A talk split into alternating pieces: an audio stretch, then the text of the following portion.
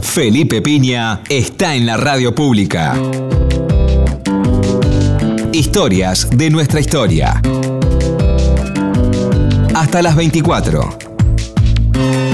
Hola, buenas noches, ¿cómo les va? Estamos nuevamente en Historias de nuestra historia, en este nuevo horario, de lunes a las 23 horas. Obviamente, en el marco de la pandemia, cada uno en su casa, quedémonos, por favor, cuidémonos. Estoy grabando este programa con mi querido Martín Mesuti a la distancia.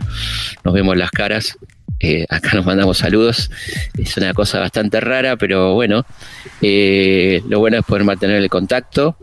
Y vamos a hablar de las pandemias, un poco de la historia de las pandemias, que tiene un nombre curioso, pero bastante claro, que tiene que ver con pandemia, es todo toda la población, ¿no? todo el pueblo, eso es este, lo que quiere decir, o sea, una franja extensa de la población afectada por algo, en este caso una enfermedad, y ha habido muchísimas pandemias a lo largo de la historia, muchísimas, la verdad que este, son infinitas, no, no voy a contar todas, vamos a ir hablando de algunas, algunas con consecuencias benéficas finales, consecuencias muy trágicas durante, pero consecuencias benéficas para la humanidad al finalizar, cambios interesantes. Eh, la primera que se registra, seguramente habrá habido muchas antes, ¿no? Este, pero así importante. Hubo, por supuesto, plagas en Egipto. Este, y una, una de las que estaba muy historiada por mucha literatura, quizás más que la egipcia, es la de Atenas, ¿no? del 430 a.C., que fue la famosa plaga de Atenas, que tiene que ver con la guerra del Peloponeso. Algunos que me están escuchando, algunas recordarán de la escuela secundaria, ¿no? Cuando había que estudiar la guerra del Peloponeso, que era que era para burla, ¿no? Este, pero bueno, era la guerra entre Esparta y Atenas. ¿eh? Atenas, una ciudad con, con un estilo democrático de vida, democrático en el sentido, por supuesto, limitado que podemos decir, ¿no? Este, eh, con una democracia que no incluía a las mujeres, que no incluía a los esclavos, pero en el contexto de la antigüedad, fíjense que estamos hablando del siglo V antes de Cristo, esto era un avance que la gente pudiera elegir, pudiera reunirse. La gente, estamos diciendo varones propietarios, ¿eh?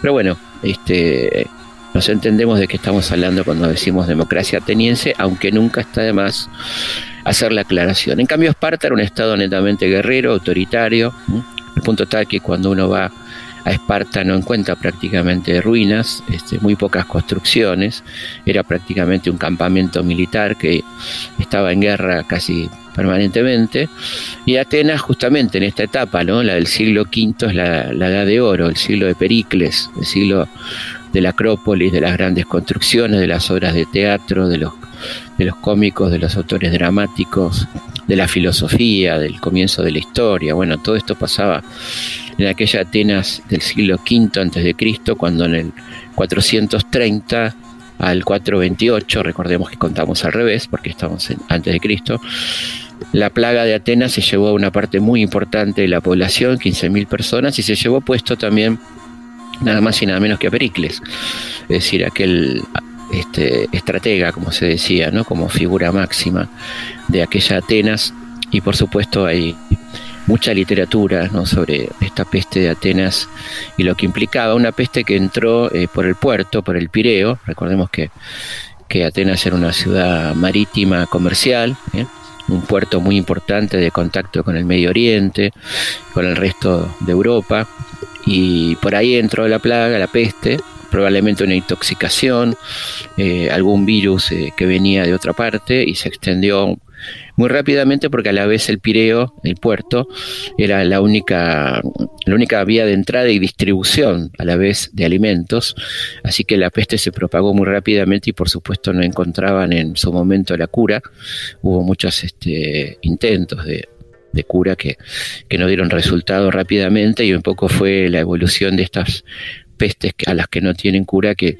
terminan siendo inmunizados la gente en la medida que se, enferma un porcentaje mayor de la población. Después hay una, ya pasando al Imperio Romano, la peste Antonina, que fue una peste tremenda, fue una, gripe ¿eh? que se extendió por gran parte del imperio y quizá es, importante Total tenemos tiempos, es lunes a las 11 de la noche, nadie nos corre.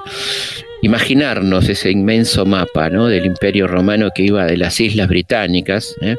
hoy Gran Bretaña, pasando por Francia, la Galia, pasando por Portugal, por España, llegando este, a bastante entrado lo que, lo que hoy sería la zona límite con Irán, este, por supuesto todo el norte de África, ¿no? Es una cosa impresionante.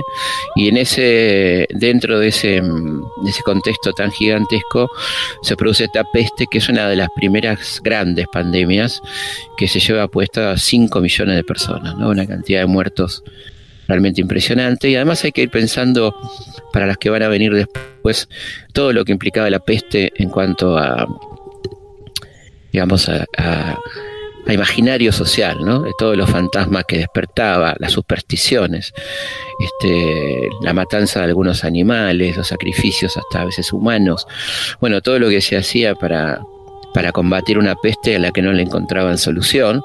Era una época de mucho más este, superstición que medicina, a pesar de que el imperio tenía sus médicos que había heredado de alguna manera de los griegos, eh, pero bueno, se hacía muy difícil combatirla, ¿no? Y hubo desde ya muchísimas pestes eh, en Roma, después hubo una peste, esta fue del 166 después de Cristo, hubo otra en el 251, una peste, la peste de Cipriano que provenía de Etiopía, eh, cruzando todo el norte de África, que se llevó puesta eh, 3 millones de personas, pero lo, tremendo es que, fue esta, que esta peste fue una peste muy perdurable por regiones que duró más o menos unos 20 años, ¿no?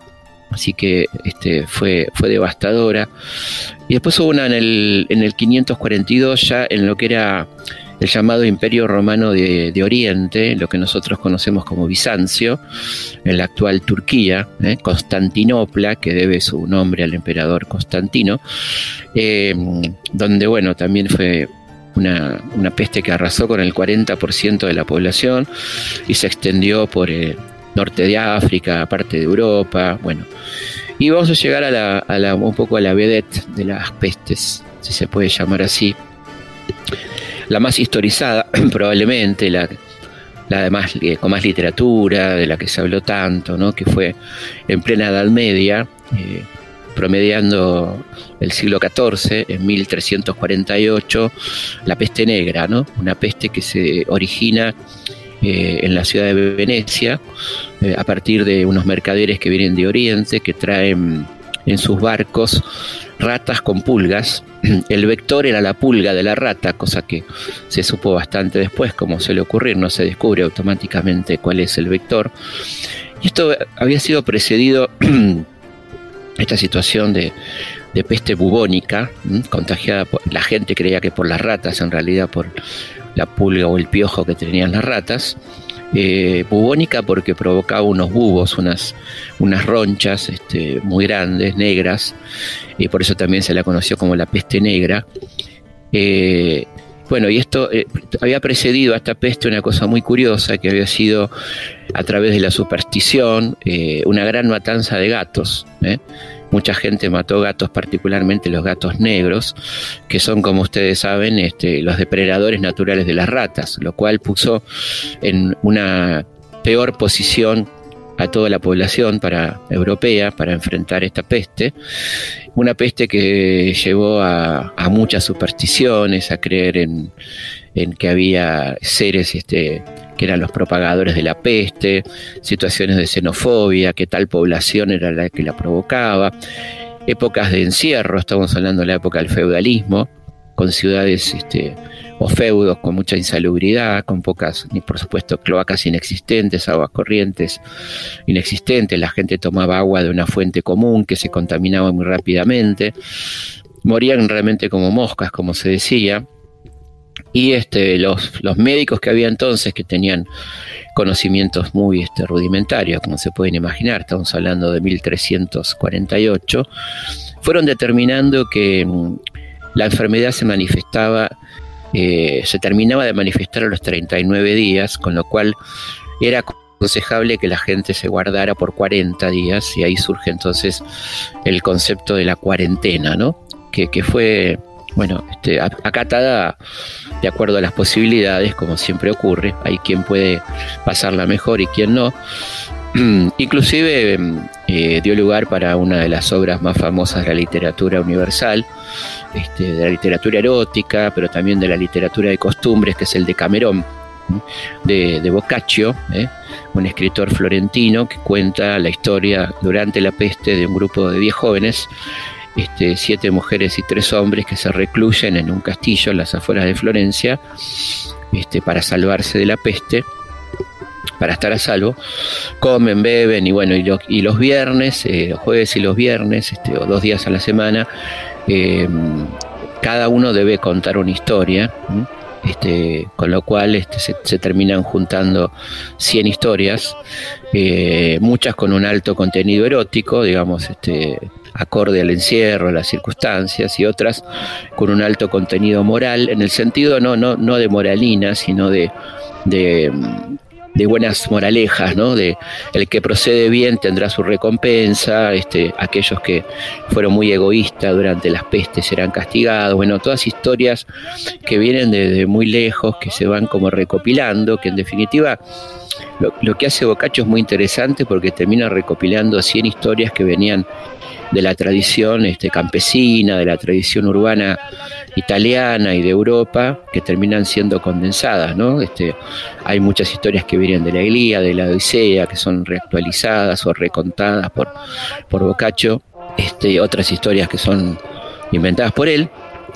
Pero bueno, todo esto transcurre en, estos, en esta cuarentena y es, es como un producto altamente interesante de la peste este libro que se sigue leyendo, que hay una gran versión cinematográfica que está en YouTube de, Pasolini, ¿no? Pier Paolo Pasolini, que hizo el de Camerón, este, muy divertido, aparte muy bien hecha, ¿no? Este, así que se la recomiendo, es no apta para menores la, película, pero está, es muy recomendable.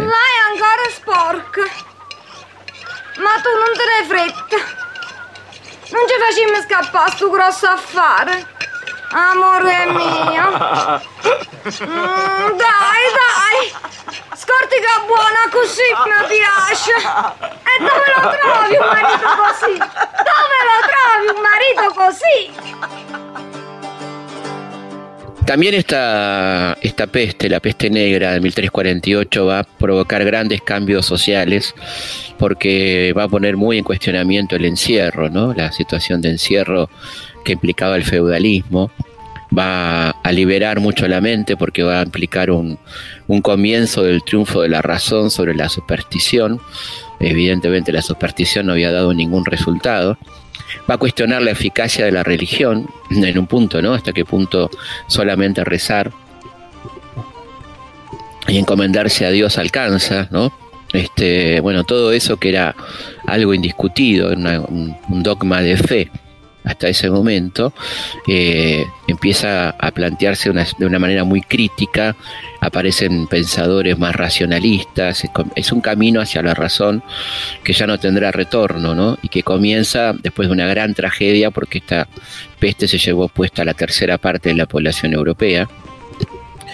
También va a provocar un, cambio en, en, muchos aspectos. Hay un, después de esta depresión tan violenta de, la población, de la baja de población. Hay una fase ascendente de la población que tiene que ver con la recuperación y también con la necesidad de, modificar los modos de, agricultura, mejorar la producción, la cantidad de alimentos, la, la gente se vuelve más previsora este, frente a la posibilidad de que vuelva una peste como esta y una de las grandes problemas, mucha gente se moría de hambre también durante la peste, ¿no? Por el aislamiento, etcétera. Entonces también va a provocar un, mejoramiento notable en los instrumentos agrícolas, este, en la forma de producción, en la calidad de producción, en el volumen también, eh, la apertura, como decía, de las ciudades que ya estaban empezando a hacer este, estos feudos, que empezaban a ser rodeados por los burgos, ¿no? estas ciudades donde los burgueses iban estableciendo. Ese, ese feudalismo donde la moneda prácticamente no circulaba, empieza a ser este, derruido también como consecuencia de la peste, como consecuencia de las cruzadas que van en paralelo a la peste eh, y que van trayendo del oriente montones de productos que son ambicionados por quienes están este, intramuros, con lo cual este, la única forma de acceder a esos productos era la moneda, la moneda no circula internamente y bueno, y hay una voluntad de terminar con ese modelo este, y, empieza claramente a extenderse el modelo capitalista de intercambio monetario, ¿no? También en, este contexto. Así que son muchísimos los cambios que va a provocar la peste negra, la mayoría positivos en, torno a, poner en crisis el modelo feudal, ¿no? Que va a empezar a decaer justamente a partir de esta etapa esta crisis del siglo XIV que está muy estudiada en la bibliografía histórica y que va este, a, cambiar, va a empezar a cambiar la mentalidad de mucha gente y va a permitir eh, procesos de cambio que se van a ver fuertemente reflejados en el siglo XV, en el siglo XVI. ¿no? Por supuesto, los procesos son muy lentos este, y son muy lentos por algunos motivos que no siempre se señalan con toda justicia. ¿no? Uno de los motivos de la lentitud de los cambios en, la etapa que estamos hablando era la profunda ignorancia en la que se tenía sometida la mayoría de la población. Eh, es muy distinto decirlo así que decir la gente era ignorante, ¿no? Porque la gente era ignorante siempre suena a una cuestión de culpa de la gente, cuando en realidad la gente era sometida a la ignorancia, que es un concepto completamente diferente, ¿no? A los señores, a los reyes de entonces les convenía la ignorancia del pueblo por lo tanto, esto dificultaba enormemente la circulación de los saberes, que quedaban limitados a un grupo extremadamente reducido que no siempre los quería compartir. Más bien era una cuestión de, guardarse el saber para sí, ¿no? Este, entonces, por eso que estos procesos de toma de conciencia, de avances médicos, avances científicos, son tremendamente lentos, ¿no? Estamos hablando de que llevaron siglos prácticamente para que la gente pudiera escuchar otra cosa, ver otra cosa. El surgimiento de la imprenta, ¿no? Con todo lo que implicó. Imagínense lo que era acceder a un, a un manuscrito, porque por supuesto estamos hablando de la época de los manuscritos, que estaban en conventos, que estaban en universidades, que eran para muy poquísima gente. Lo que implicaba para alguien el querer difundir una idea. O sea, era eh, muy buena voluntad, pero con un 90-80% de analfabetos. Es decir, que ahí entendemos por qué los procesos fueron tan lentos y cómo el poder se guardó este, algo tan importante como la escritura durante tantos milenios, ¿no? Porque la escritura apareció hace 6.000 años y se comenzó a, difundir no hace más de 200, digamos, masivamente, ¿no? Con las leyes de educación común y todo esto. Es una cosa que nos habla muy claramente de la avaricia del poder y el miedo que le tiene el poder a la cultura, a la educación y el conocimiento, ¿no? Entonces esta cosa que empezó evidentemente a, a ponerse en crisis en, este, en aquel contexto de peste, eh, con aquel, aquel bocacho, aquellos este, escritores que van a empezar a surgir en esa Florencia tan productiva del siglo XIV, del siglo XV, ¿no? Donde después van a aparecer autores como Maquiavelo, por ejemplo, ¿no? Con un realismo político muy particular. Eh, evidentemente la peste es un, es un antes y un después, ¿no? Es un lugar de, a donde no se quiere volver de ninguna manera y eso hace a que se tengan que mejorar de alguna manera las, las condiciones de vida ¿no? de la población, este, se, haya una preocupación este, si querés, hasta egoísta, ¿no? De, la cuestión de la distribución del agua, porque en definitiva el agua era, era común para todos, entonces había que cuidarla, eh, hasta, como dijimos, las condiciones de producción y distribución de los alimentos, ¿no? Así que esto fue una peste, quizá una de las pestes más importantes de la historia de la humanidad, en cuanto a la cantidad de muertos, por lo menos de la historia del continente europeo, eh, y a lo que provocó. Ahí vemos cómo como la salida de la peste trajo consecuencias muy beneficiosas en algún sentido comparado con lo que era la vida antes, pero por supuesto siente, teniendo en cuenta la gradualidad de esto, ¿no? En, la lentitud como dijimos, y nunca hay que cansarse de insistir, de la difusión del conocimiento en aquel contexto. ¿no? Eh, después hay una, hay una peste muy rara, en mil, ya un siglo después, en 1485, que se la llamó el sudor inglés, porque se dio fundamentalmente en Inglaterra, después se extendió por Europa, que era una sudoración eh, que duraba muy poco tiempo y que mataba a las pocas horas. Era como una fiebre altísima que mataba a la gente en muy pocas horas.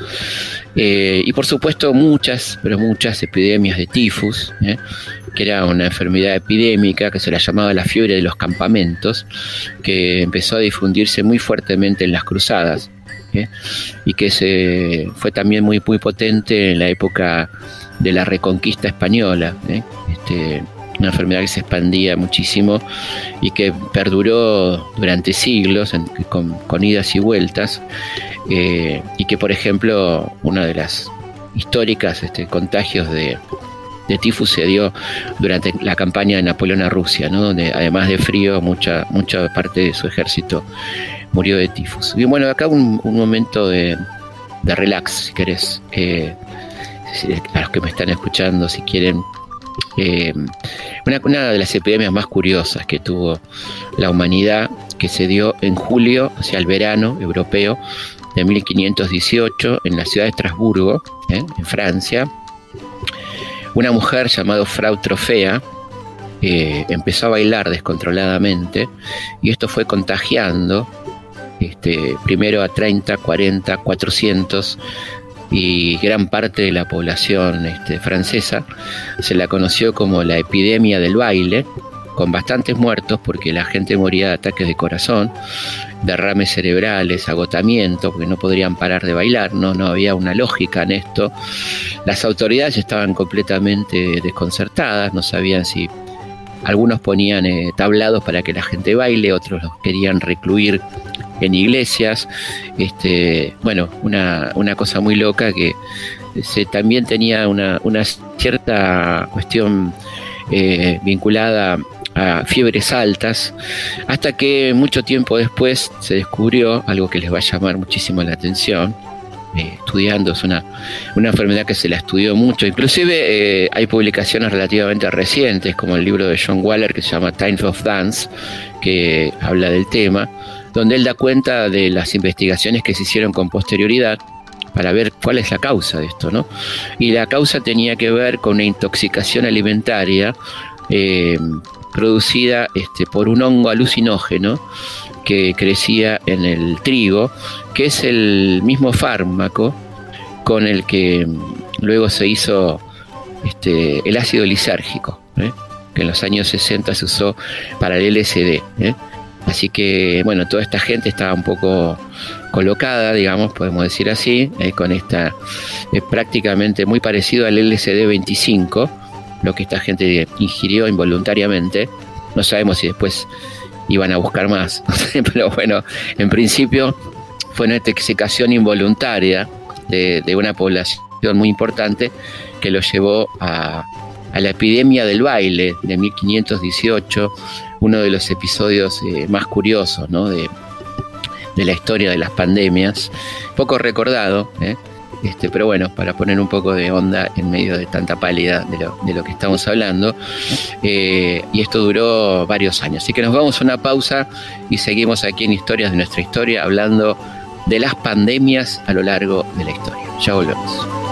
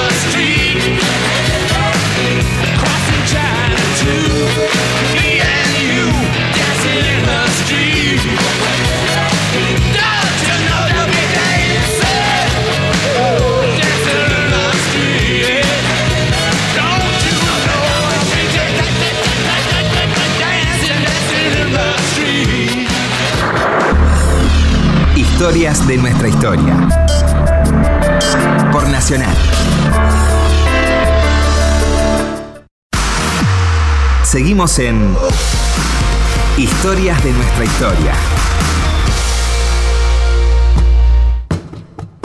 Seguimos en Historia de nuestra historia desde casa. Espero que ustedes también, respetando esto de quédate en casa, es una forma de cuidarnos. Creo que es importante tener presente un concepto, ¿no? No es una cuestión egoísta quedarse en casa para cuidarme, sino también y sobre todo para cuidar. ¿eh? La no circulación de personas nos ayuda a todos, no es que lo hago por mí nada más. Y el que piense esto, creo que se va a equivocar cuando esto pase, ¿no? Piénselo también como una acción solidaria. Nos estamos quedando por todos, ¿eh? este, incluso por aquella gente que, que tiene que circular obligatoriamente, los trabajadores de la salud, ¿no? A los que este, hay que brindarles mucho más que un aplauso, hay que contenerlos, hay que evitar estas barbaridades que están pasando en algunos edificios que los discriminan porque trabajan de esto, ¿no? Enfermeras, médicos, camilleros, este, trabajadores de la salud, bueno, todos ellos que están en primera línea tienen que ser las personas este, más eh, admiradas y cuidadas por nosotros en este momento, ¿no? Pero insisto con este concepto, ¿no? Quedarse en casa no es un acto de egoísmo, no es para cuidarme a mí, que también está bien, porque si uno no está cuidado no puede cuidar a nadie, pero también es un acto social, colectivo, ¿no? Es una decisión colectiva que tomamos por los demás. Pule esta epidemia, ¿no es cierto? Eh, así que bueno, en este contexto les quiero contar una, una, linda noticia, me parece que va a ser una linda noticia, que es que todos mis libros digitales están liberados, eh, tienen solamente que bajarse la aplicación Historia Felipe Pigna en, en Android, en Apple, en, en, el sistema que tengan, se bajan la aplicación, que aparte les va a gustar mucho, hay mucho material, están todos los podcasts de este programa, que pueden escuchar cuando quieran. Eh, y bueno, y van a tener ahí todos mis libros digitales gratis, se los bajan, por ahora hasta el 13 de abril, mientras dure la cuarentena, así que vayan haciéndolo. Este, ya tuvimos más de 30.000 personas que entraron y bajaron libros, así que bueno, es una buena noticia, sigue pasando todo el tiempo, es un, bueno, un regalo de mi parte para hacer más soportable la pandemia este, y esperemos que, sirva. ¿eh? Recuerden, Historia Felipe Pigna, se bajan ahí en la aplicación y van a tener mucho material, además de estos libros gratis que son especialmente para ustedes. Tomo un sorbito de agua para recordarles nuestras vías de comunicación. En este momento, más que nunca, estar comunicados. Uno es, el mail es consultaspigna, consultaspigna. Después tenemos la página web, elhistoriador.com.ar, donde tienen ahí para entretenerse centenares y miles de materiales, todo gratis. Hay audios, videos, textos, eh, todo lo que ustedes quieran.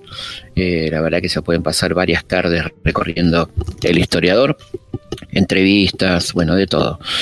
Eh, y bueno, después también está nuestro Twitter, que es arroba Felipe Pigna, este, nuestra página de Facebook, Felipe Pigna, página oficial, este, y, e Instagram, por supuesto, también, arroba Felipe Pigna.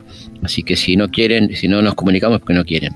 Pero bueno, todo bien. Eh, y bueno, seguimos acá entonces eh, en historias de nuestra historia, recordando las, pandemias. Eh. Hemos hablado de varias, de la peste negra, terminamos de hablar de la curiosa peste del baile de 1518. Y bueno, y hubo otra, otras pestes recurrentes, ¿no? Las epidemias de cólera fueron decenas de epidemias de cólera a lo largo de la historia.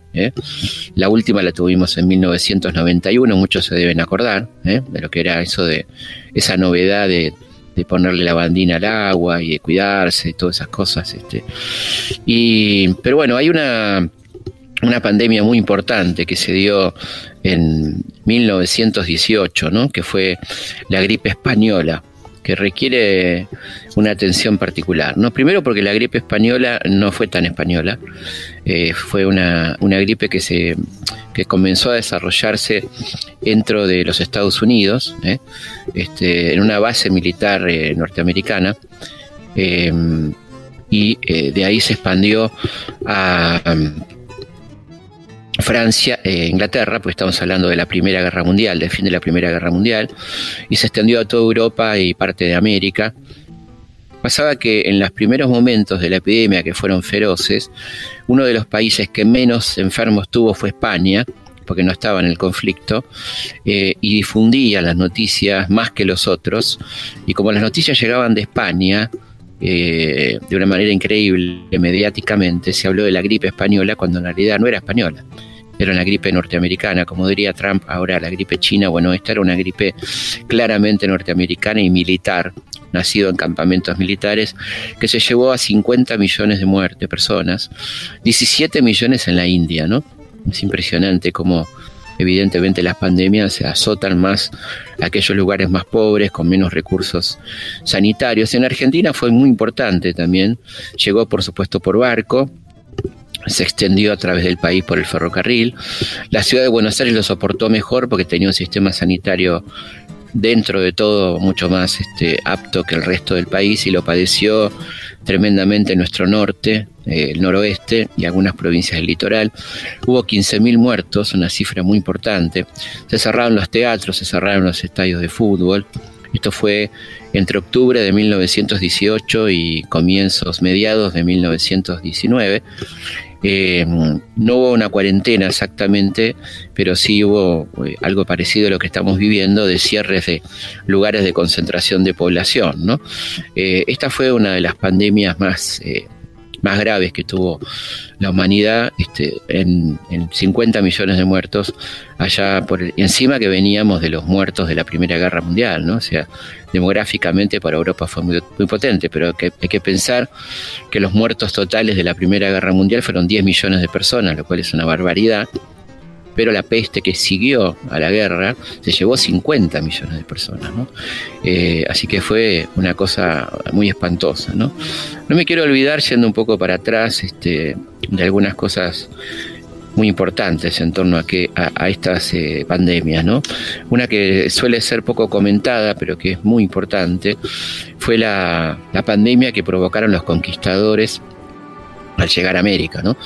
en su contacto con los nativos por la ausencia absoluta de defensas eh, frente a, las pestes, la cantidad de pestes que traían los conquistadores para las cuales algunos eran eh, inmunes.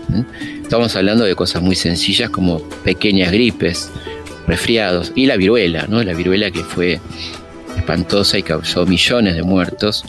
Particularmente se recuerda a la peste en Tenochtitlán, ¿no? donde los españoles se creían superiores porque decían que ellos eran los únicos que no se enfermaban, porque ya estaban se ve que inmunizados frente a la viruela y a, las pestes que ellos portaban, y los aztecas y los mayas morían como moscas, ¿no? Esto está muy bien contado por los cronistas, ¿no? El propio Cortés, Bernal Díaz del Castillo, ¿no? Y lamentablemente esta, esta arma biológica fue muy usada por los conquistadores, este, es decir, eh, no sé si a propósito, pero claramente cuando por donde pasaban la gente se iba enfermando y se iba muriendo porque eran portadores de muchas pestes, una de ellas muy grave que era la sífilis. ¿no? La sífilis era europea, ¿eh? algunos la ponen como. Hay, hay, muchas teorías, pero una la pone como originaria de Nápoles, este, pero claramente es una enfermedad europea que durante mucho tiempo los europeos, particularmente los conquistadores españoles, hicieron creer que era eh, una enfermedad americana, ¿no? Le decían el mal americano. Siempre está en, en, los países poderosos la voluntad de poner el origen de la peste en otro lado, ¿no? Así como ahora el impresentable de Trump habla de la peste china, este, en aquella época se hablaba de, la, de la sífilis como el mal americano, cuando en realidad era completamente de origen europeo, ¿no? Este, y bueno, causó estragos porque recordemos la cantidad de violaciones, eh, estupros que provocaron los conquistadores y esto se difundió muy rápidamente entre la población americana, ¿no? Bueno, después hay una cantidad importantísima de pestes, ¿no? La peste de Milán, eh, eran todas pestes que tenían que ver con gripes fuertes, con cepas para las que no había posibilidad de cura. Eh, y es impresionante cuando uno ve la cantidad de víctimas, ¿no? Entre 1629 y 1631, 280.000 muertos, ¿no? En la zona norte de Italia. Eh, y así podríamos continuar con bueno, la cantidad de, de la, la, plaga de Londres, ¿no? la peste de Viena. La peste de Viena se llevó 76.000 personas. ¿no? Este, uno podría ir sacando la cuenta de la cantidad de, de, muertos que se ha llevado la peste a lo largo de la historia. Y hay una, bueno, bastante reciente, ¿no? que, que es este, el, el SIDA, ¿no? el, HIV, que se comenzó a desarrollar este, o fue se, se, se, detectó en 1980-81 y que hasta el día de hoy sigue siendo una pandemia que ya lleva 30 millones de personas muertas a lo largo del mundo, donde también este, hubo toda una reacción bastante homofóbica al principio, al punto de llamarla la peste rosa, eh, suponiendo de una manera muy ignorante de que solamente afectaba a los homosexuales, o sea, a un grupo determinado de la sociedad, eh, hubo una enorme discriminación, como se puede ver en películas como Filadelfia, por ejemplo, ¿no? Este, después esto pasó a, los heterosexuales, a, todos los tipos de prácticas sexuales, se fue expandiendo. Costó mucho empezar a, encontrar reactivos. ¿eh? Este, y bueno, está todavía en una etapa de cura con, con dificultades, con retrovirales, ¿no? Con, con, se ha avanzado muchísimo en el tema, la gente cree que se cura, eh, es relativo esto, ¿no? Se, se, se, se, se para, se detiene, ¿no? Es una, una cuestión muy cara, muy compleja, eh, para lo que tenemos que seguirnos cuidando y seguir, seguir y estar atentos a, a esta cuestión, ¿no? Eh, de las últimas pandemias, evidentemente, bueno, está la famosa gripe aviar. De los años, de fines de los 90, y la H1N1, que fue la, la del 2009, ¿no? la que todos recordamos, quizá la más reciente, ¿no? la que tiene que ver con el alcohol en gel, donde empezamos a conocer el alcohol en gel, a sacarnos los abrigos en la, en la puerta de casa, ¿no? Este, una gripe que curiosamente apareció en México, ¿no? que se decía que era una gripe china, esa era más bien la aviar, ¿no? Esta apareció en México, eh, es una gripe porcina, así se la llamó, eh, y fue muy devastadora y duró muchísimo tiempo, duró entrado el año 2010. Este, y bueno, estamos teniendo esta actual sobre la que estamos en curso y yo creo que se podrían hacer algunas reflexiones ¿no? en torno a esto. Primero en esta cuestión de la gripe china, la gripe, ¿no? esta, esta definición lo que implica un Estado, ¿no? lo que implica la capacidad de un Estado para atender a su población, donde se dijo abiertamente por parte de los máximos exponentes del neoliberalismo a nivel mundial, como son este, dos impresentables, ¿no? hasta físicamente impresentables, como son Boris Johnson y presidente Trump y Jair Bolsonaro, ¿no? pero también desde el otro, el otro ángulo López Obrador también, en México, que eh, bueno, con una enorme irresponsabilidad llamaron a la gente a, seguir su vida, este, a no hacer absolutamente nada, que eh, en el caso particular de los neoliberales eh, a, defender la economía, ¿no? Algo que si nos ponemos a pensar un poco, ¿no? Este, ¿Qué quiere decir eso, ¿no? ¿Qué quiere decir la economía sin gente? O sea, privilegiar la economía, este es una una trampa, ¿no? Es una frase tramposa, porque sin gente no hay economía, ¿no? Si, si se nos mueren, incluso desde el punto de vista capitalista, si se mueren los consumidores, ¿a quién le van a vender, no? Digamos, este. Entonces, eh, se dijo esa frase que aquí la, repitió Mauricio Macri y otra gente, ¿no? Eh, yo creo que, es importante este, tener presente el rol del Estado, que lo, uno de los primeros de ese palo, digamos, en reconocerlo fue el presidente de Francia, donde hubo errores gravísimos, ¿no? Que, me contaba amigos que están viviendo en París, que hubo un verdadero escándalo con el candidato a presidente que estaba presentando Macron, que era presentado como un padre de familia ejemplar y fue descubierto en algunos videos muy especiales. Entonces se pensó en ser reemplazado por la ministra de Salud, que este, desatendió sus funciones en, el momento que se estaba, que estaba comenzando la, epidemia. Se perdió muchísimo tiempo. Este, a pesar de que Macron dijo que el Estado tenía que estar presente, eso llegó tarde, ¿no? Por estas políticas que son muy parecidas a las que se han aplicado en Italia, en España, de fuerte desinversión en el sistema de salud, de cesantías de muchos profesionales de salud, de, echar médicos, de echar enfermeras, ¿no? cosa que se ve palmariamente en Italia, en Francia, ¿no? en España. Este, y bueno, se están pagando las consecuencias, por supuesto las consecuencias no las pagan los políticos, las paga la gente, ¿no? Eh, salvo el caso de Boris Johnson, que seguramente tendrá todas las condiciones médicas para ser muy bien atendido, pero son decisiones que se toman este, perjudicando a la población y esencialmente lo que se hizo, como en Argentina, con el mismo modelo, fue una desinversión, no es abandono de la salud, es un ataque a la salud, ¿no? Son cosas muy diferentes. Abandonar sería que la cosa quede ahí, acá es atacarla, es quitarle recursos. Este, piensen ustedes el caso, para tomar un caso, el Hospital Posado, donde se echaron a 1.600 personas, ¿no? Eh, se, se desinvirtió absolutamente, se le redujo el presupuesto a los hospitales públicos. Esto pasó en todos estos países que tienen el mismo modelo, ¿no? Entonces, este, la presencia del Estado es fundamental. El único que te va a curar es el Estado, no te va a curar el mercado, ¿no? Eso es así.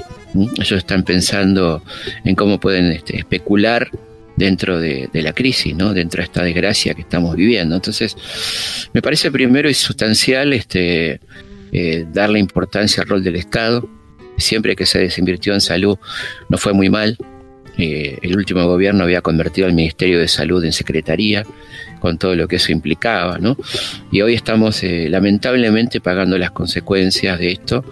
Eh, se está actuando muy bien, a contrarreloj, había hospitales casi terminados que no se inauguraban, bueno, todas estas cosas que hay que acordarse, no para una cuestión de rencor, sino para pensar en qué significa un modelo como ese modelo inhumano, un modelo de desatención de la salud pública, ¿no? que, tanto daño hace y está haciendo alrededor del mundo. ¿no?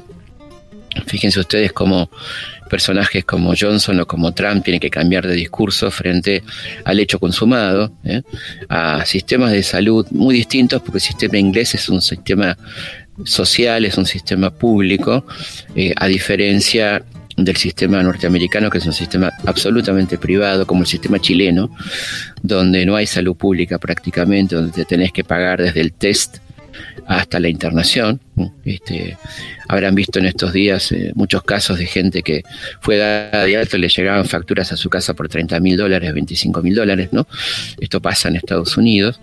Así que, bueno, pensemos en cuidar lo que tenemos, en, en apoyar nuestro sistema de salud, en consolidarlo y en cuidarnos, ¿no? Yo creo que este, eh, me parece que una de las cosas que deberíamos aprender, una de las vacunas que nos tendría que dar la, la pandemia es que definitivamente entre en crisis el concepto del individualismo. ¿no? El individualismo, nadie se salva solo, eh, fíjense cuáles son las consecuencias de, de pensar en uno mismo, nada más, esta gente que irresponsablemente circula propagando el virus, ¿no? Como vimos el caso de esa modista en Uruguay, la gente que llega y va a fiestas, o sea, cosas increíbles que tienen que ver con un desprecio por el otro, ¿no?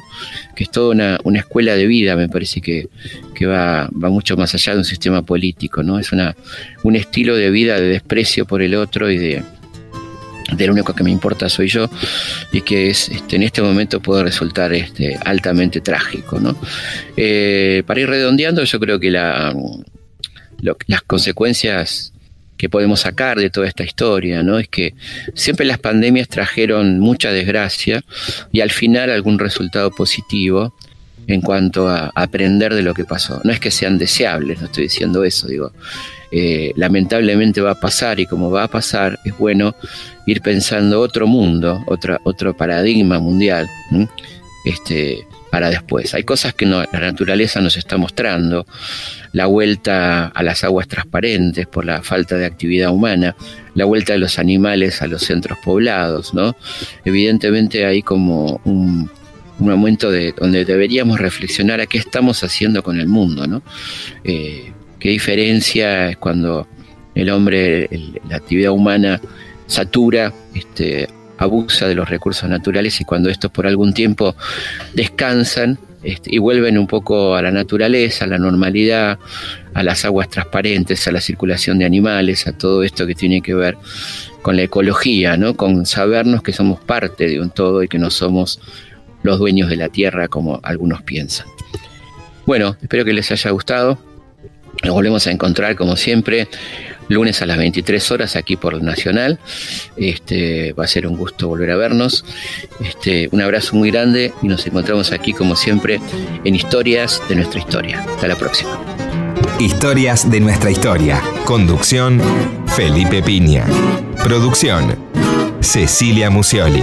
Edición, Martín Mesuti. Y nos estamos despidiendo con un lujo. Eduardo Galeano. Hasta la próxima. ¿Qué tal si deliramos por un ratito? ¿Qué tal si clavamos los ojos más allá de la infamia para adivinar otro mundo posible? El aire estará limpio de todo veneno que no provenga de los miedos humanos y de las humanas pasiones. En las calles los automóviles serán aplastados por los perros. La gente no será manejada por el automóvil, ni será programada por el ordenador, ni será comprada por el supermercado, ni será tampoco mirada por el televisor. El televisor dejará de ser el miembro más importante de la familia y será tratado como la plancha o el lavarropas. Se incorporará a los códigos penales el delito de estupidez que cometen quienes viven por tener o por ganar en vez de vivir por vivir nomás, como canta el pájaro sin saber que canta y como juega el niño sin saber que juega. En ningún país irán presos los muchachos que se nieguen a cumplir el servicio militar, sino los que quieran cumplirlo. Nadie vivirá para trabajar, pero todos trabajaremos para vivir. Los economistas no llamarán nivel de vida al nivel de consumo, ni llamarán calidad de vida a la cantidad de cosas. Los cocineros no creerán que a las langostas les encanta que las hiervan vivas. Los historiadores no creerán que a los países les encanta ser invadidos. Los políticos no creerán que a los pobres les encanta comer promesas. La solemnidad se dejará de creer que es una virtud. Y nadie, nadie tomará en serio a nadie que no sea capaz de tomarse el pelo. La muerte y el dinero perderán sus mágicos poderes y ni por defunción ni por fortuna se convertirá el canalla en virtuoso caballero. La comida no será una mercancía, ni la comunicación un negocio, porque la comida y la comunicación son derechos humanos. Nadie morirá de hambre, porque nadie morirá de indigestión. Los niños de la calle no serán tratados como si fueran basura, porque no habrá niños de la calle. Los niños ricos no serán tratados como si fueran dinero, porque no habrá niños ricos. La educación no será el privilegio de quienes puedan pagarla y la policía no será la maldición de quienes no puedan comprarla. La justicia y la libertad, hermanas siamesas, condenadas a vivir separadas, volverán a juntarse, bien pegaditas, espalda contra espalda. En Argentina, las locas de Plaza de Mayo serán un ejemplo de salud mental, porque ellas se negaron a olvidar en los tiempos de la amnesia obligatoria. La Santa Madre Iglesia corregirá algunas erratas de las tablas de Moisés y el sexto mandamiento ordenará festejar el cuerpo. La iglesia también dictará otro mandamiento que se le había olvidado a Dios. Amarás a la naturaleza de la que formas parte. Serán reforestados los desiertos del mundo y los desiertos del alma. Los desesperados serán esperados y los perdidos serán encontrados, porque ellos se desesperaron de tanto esperar y ellos se perdieron por tanto buscar. Seremos compatriotas y contemporáneos de todos los que tengan voluntad de belleza y voluntad de justicia. Hayan nacido cuando hayan nacido y hayan vivido donde hayan vivido, sin que importe ni un poquito las fronteras del mapa ni del tiempo. Seremos imperfectos, porque la perfección seguirá siendo el aburrido privilegio de los dioses. Pero en este mundo, en este mundo chambón y jodido, seremos capaces de vivir cada día como si fuera el primero y cada noche como si fuera la última.